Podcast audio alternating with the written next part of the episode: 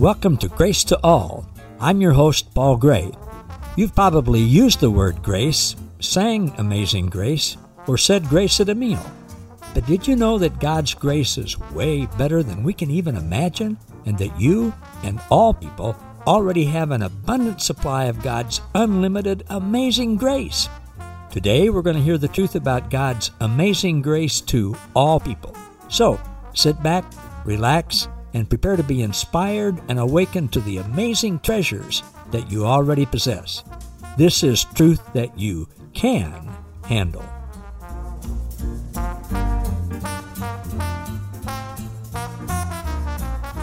Hello, everybody.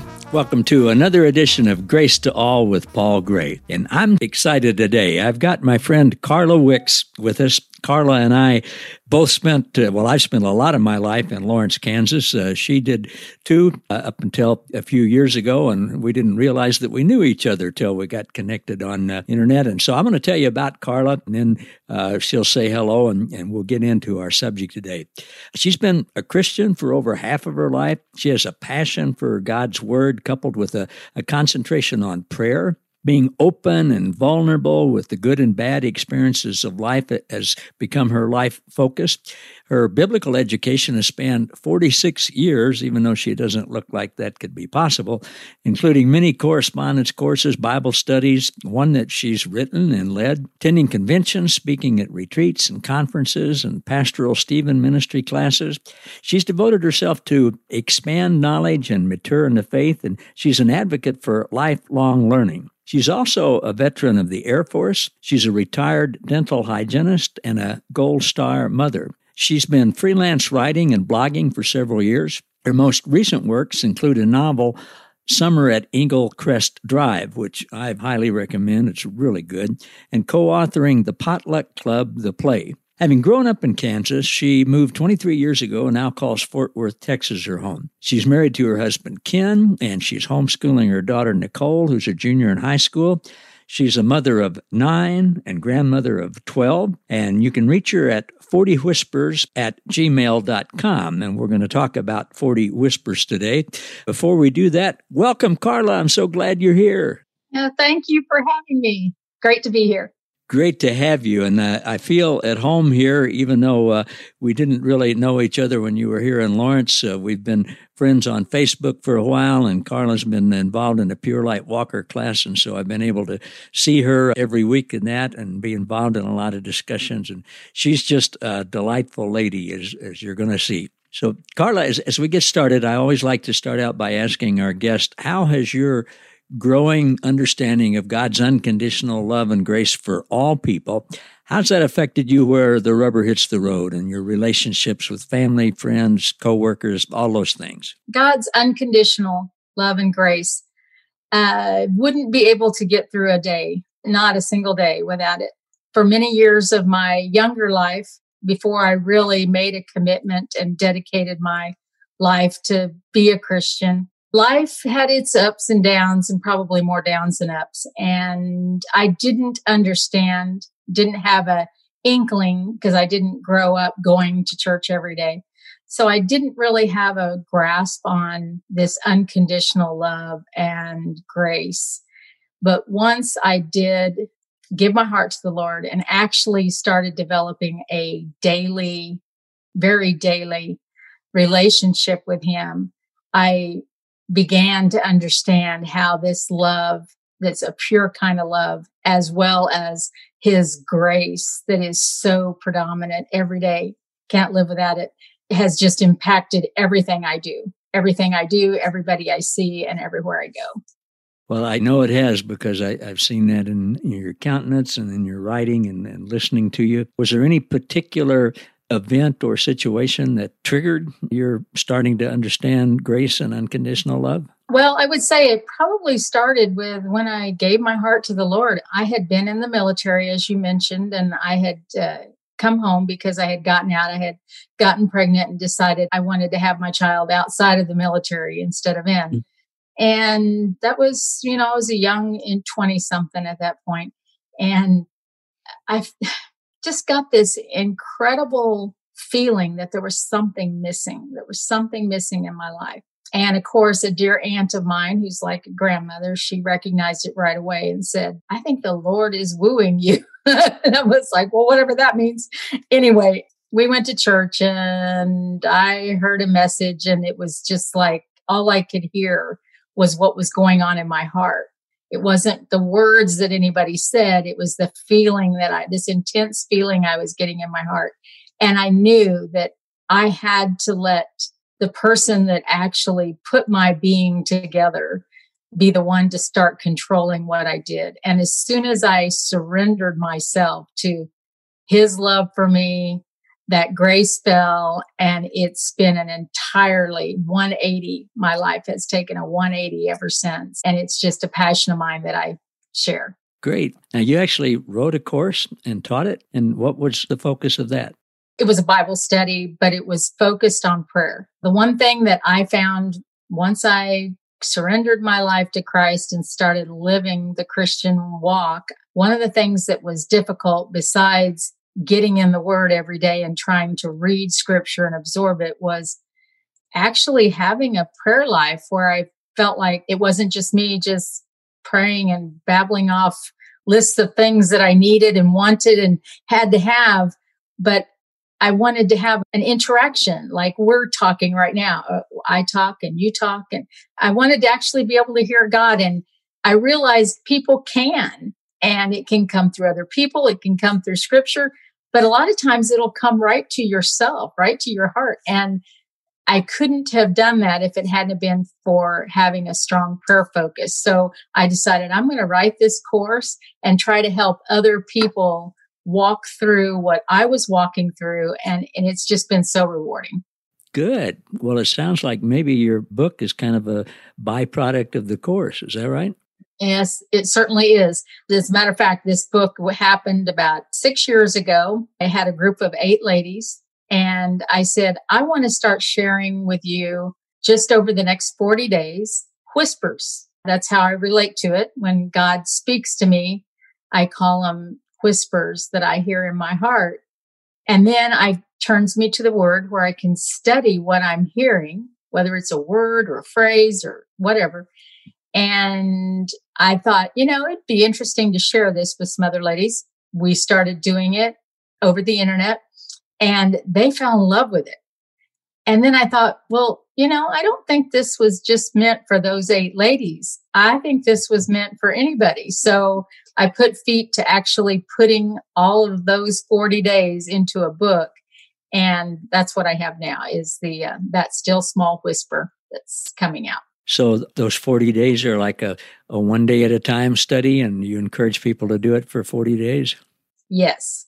Taking it in small chunks. Yes, somebody could probably sit down and read the whole 40 day devotional prayer guide in a couple of hours in a big chunk setting, but the idea is to make it a discipline and actually be something that you go to during your quiet time every day. And if you do it for 40 days, I think everybody will see a transformation in their prayer life and what they're actually hearing from heaven. And you call it whispers. In my book, notes from Papa. I call them notes uh, that I hear him saying, and then I write them down. And like you, I'll there'll be something that ties in with the scripture that uh, I'll look up and study, or will remind me of something I've heard somewhere else, or whatever. It doesn't make a difference what we call them, or or what we call God, really, Papa and Jesus and the Holy Spirit. The the important point is that we do set aside that time and not only talk to him, uh, but listen. So, have you, in your helping uh, other people do that, have you experienced people who had never really heard God's voice before? And I think He's always speaking to everybody, but we're not always aware of it. Have you had people start becoming aware of that and then been able to share that joy with them? Yes, I have. As a matter of fact, it was about a week into the class. I think we were like day seven or eight and one of the ladies said to me, I heard one. I heard one. and then when I finally got to start publishing the book, the lady who actually started to work on my cover graphics, she wrote to the publisher and said, I heard one of those whisperings last night. so, so that's my goal is that we're going to, I want to grow this community of people that can hear these whispers and you know that that's what they're hearing. They're actually not only doing all the talking, that they're quiet for a little bit and they're listening to see what they hear in their heart or hear in their mind. So, yeah, it's Good. been really fulfilling. yeah, it is. I heard somebody say one time, long time ago, at a conference or something, uh, saying, when you're praying, you're talking to the one person, the one entity in the entire cosmos who knows everything. So why would you want to do all the talking? And I thought, I can understand that. I, I get that point. right, right. I do too. Yeah. So you've been active on the internet, on social media for a while, and uh, you've done some ministry there, connected with different people, is, is how we've met. It, did that just start gradually? How'd that come about in your life? Well, some of these people that I connected with early on were people that I knew through my involvement with doing community theater. And we grew a group there that then I said, well, you know, I could expand this, put it out on who knows what's going to happen, put it out on Facebook and just see who responds. And I was very pleased when I saw other acquaintances that knew me and some that didn't know me but knew somebody else that knew me. And it kind of happened like that, that, that I started getting a following of people that were interested in what was actually going on and what was actually happening. That's because they were hearing good things. So I said, great. Well, great community theater. Now, that wasn't on your resume. Did you do theater when you were in Lawrence?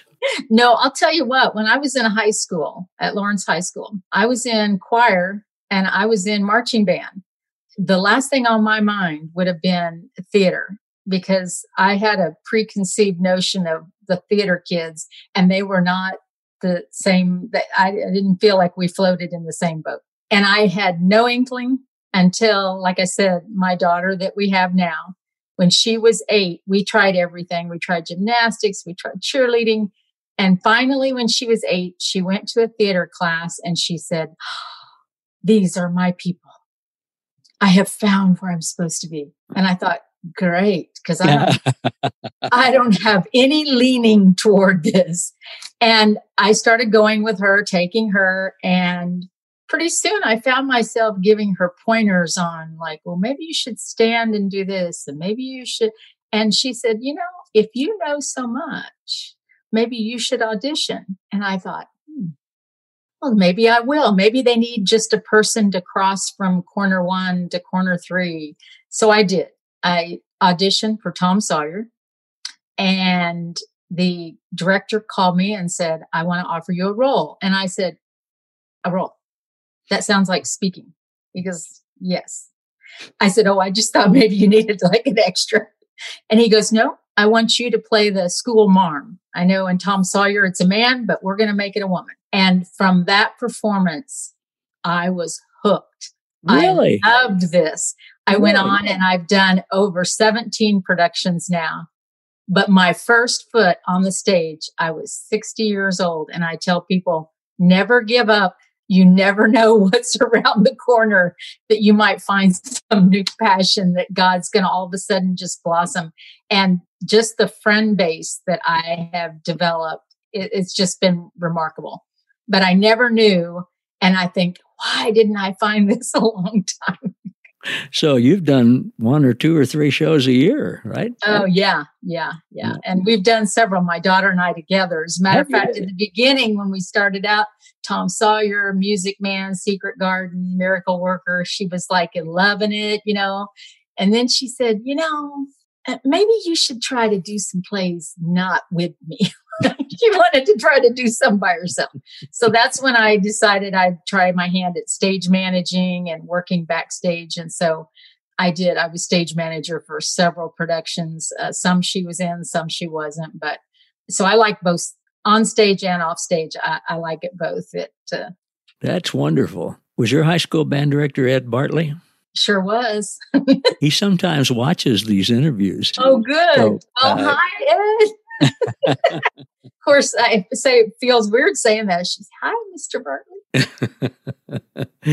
oh, it brings back uh, so many good memories from Lawrence High School when I student taught there, and then uh, all three of our kids were in the band and the choir there. Great high school and great programs there. And uh, gosh, our one of our daughters went to uh, Emporia State, and when I shouldn't say this online, that was years ago. I'm sure it's changed.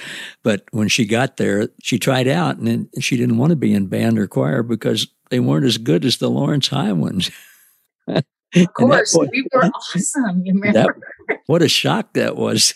and they actually they were pretty good, you know, college bands and choirs. But Lawrence High ones were, and they still are very good.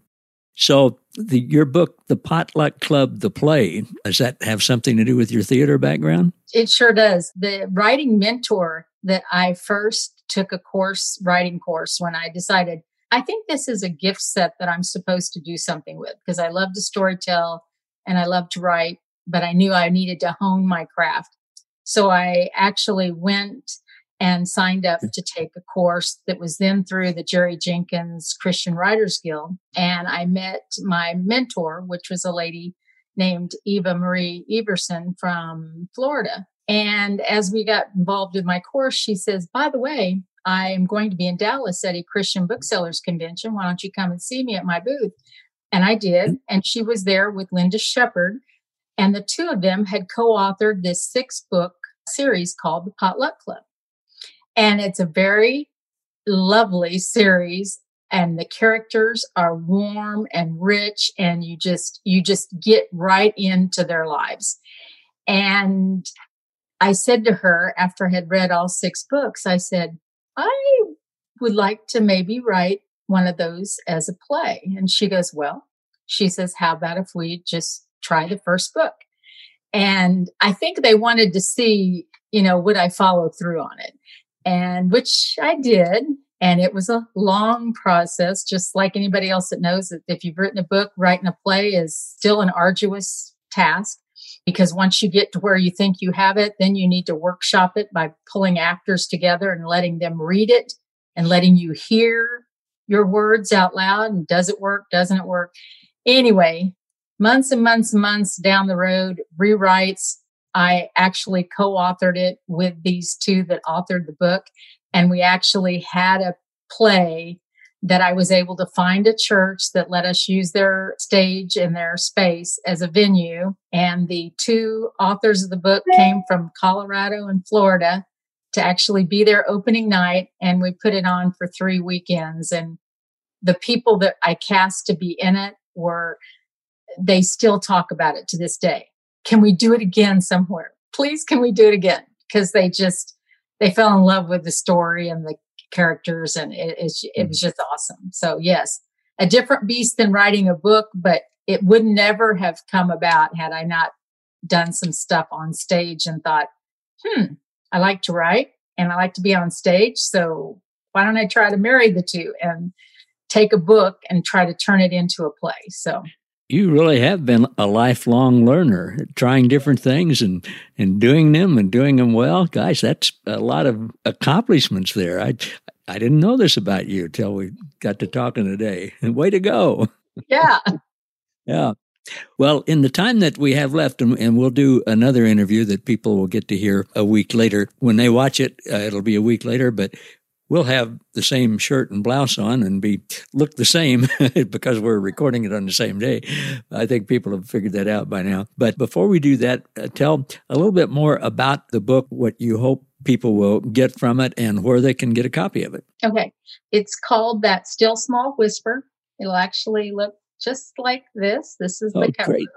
It will be available. I was trying really hard for an Easter weekend release. Uh, looks like it's actually going to probably release on the marketplace April the 10th, but don't hold me to that date. But very soon, very soon, it's going to be available.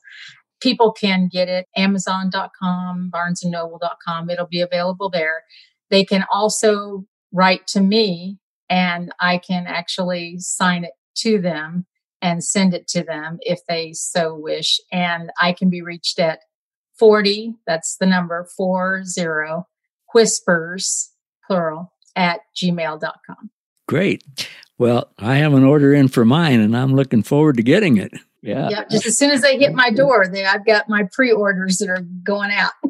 Yeah. Well, it's a great experience to do that and then to see it finally come to fruition. And then, of course, to see people benefit from it. And that's obviously why we, or at least with me and most of the authors that I know, that's why we do this, so so that we can help other people, and and I'm sure that it will. And we'll talk about that a little more in our next interview. So, Carla Wicks, thanks again for being with us today on Grace to All with Paul Gray. It's really been fun getting to know you better. Hey, anytime. Thanks. Well, we'll do it again in just a little bit, and people will get be able to see that next week. So, thanks again, and thanks to everybody for joining us today for another edition of Grace to All with Paul Gray. Thank you for listening to Grace to All. For more about us, how we can serve you, and our special guest, please visit www.gracewithpaulgray.com. Don't forget to subscribe to the podcast so that you never miss an episode and to join our Facebook group, Grace to All where you'll be inspired and awakened to more truth that you can handle.